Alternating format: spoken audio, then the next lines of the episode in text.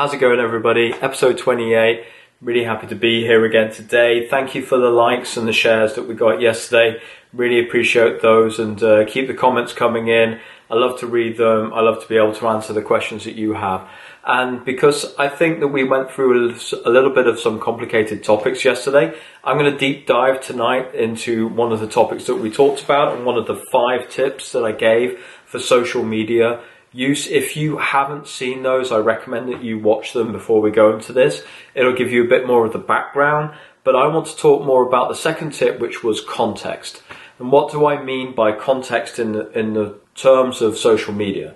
So by context, what we mean is your content has to match the con- context that the listener, reader, or viewer is in when they see your content.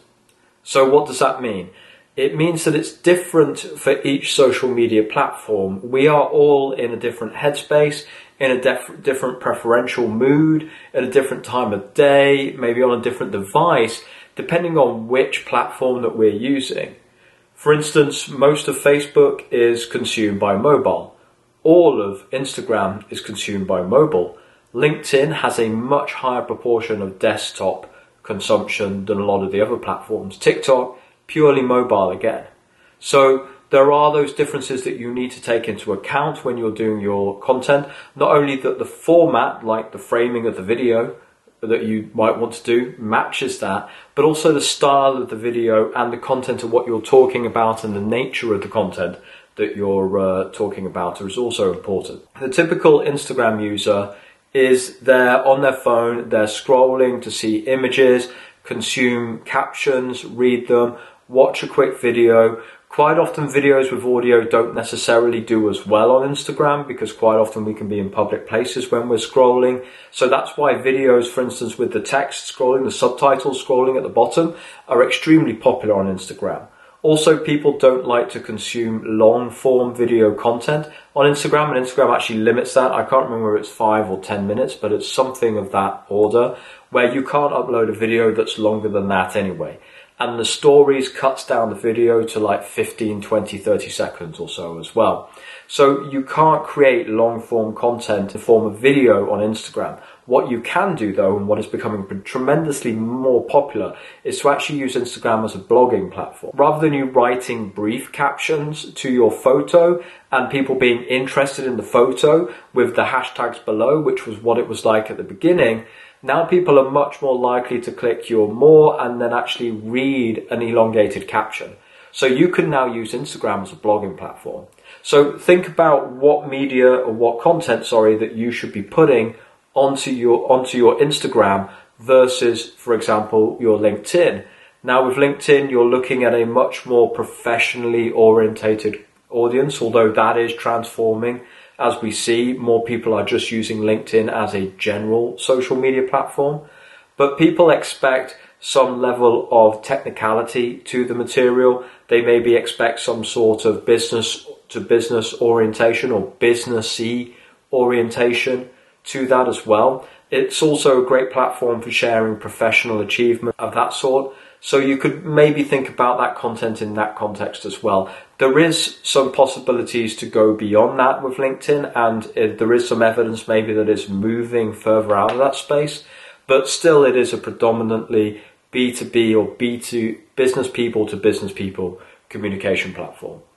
Now, Facebook is moving into a very strange transitionary period, or maybe it's not very strange, but it's moving into an area where it's never been before. And that's where the demographic of Facebook is getting much older, much quicker. Now, not in the way that the demographic in TikTok is getting older. It means that people, you know, from a generation, two generations, three generations older than myself are now starting to use Facebook more than ever. Now, they obviously started coming in when their children from my generation grew up and started posting pictures of their kids and what have you on there and they wanted to see them and that was a natural income. But now they found it and they stayed there and they like it and they started using it, started using the tools. Also, the emergence of Facebook groups is an extremely popular function and one that's used by businesses and private individuals to equally equal effectiveness. Facebook groups, by the way, a great way to build your own audience and to grow your own following. And the Facebook pages also have fantastic analytics associated with them, ability to create posts and um, to create adverts both in Facebook and in Instagram. And then the marketplace has also started to bring a lot of new users in. I don't know how common it is in uh, in Europe, but here in the US, the Facebook Marketplace is a fantastic place, and a lot lot of people are using that, whereas previously they would have used Craigslist or um, eBay. And so that's driving a lot more traffic into the Facebook application. And finally, Facebook events has become one of the more de facto ways of you creating an event and sharing it.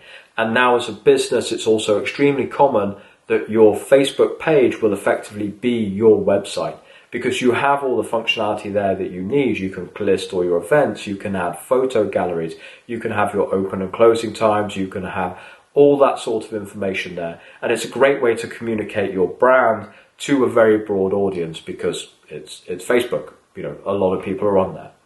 But that also, or those things also create a bit of a dichotomy for us in that how are we supposed to communicate if we're trying to get our brand message out there what is the context that we need to consider for those Facebook users?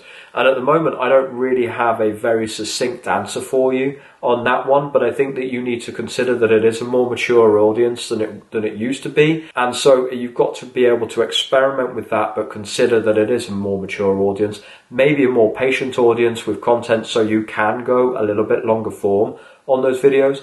So that's Facebook. Now, finally, the, uh, the last one I wanted to talk about today is Twitter. Now, Twitter is where we like to share short snippets through the function of it being, and it's usually there for technical or shall we say somewhat intellectual discussions on various topics. Now, there's obviously a large proportion of Twitter which is not intellectual in any way. There's a large proportion that thinks it is intellectual, and there's a large proportion that is intellectual in the way that they communicate in Twitter.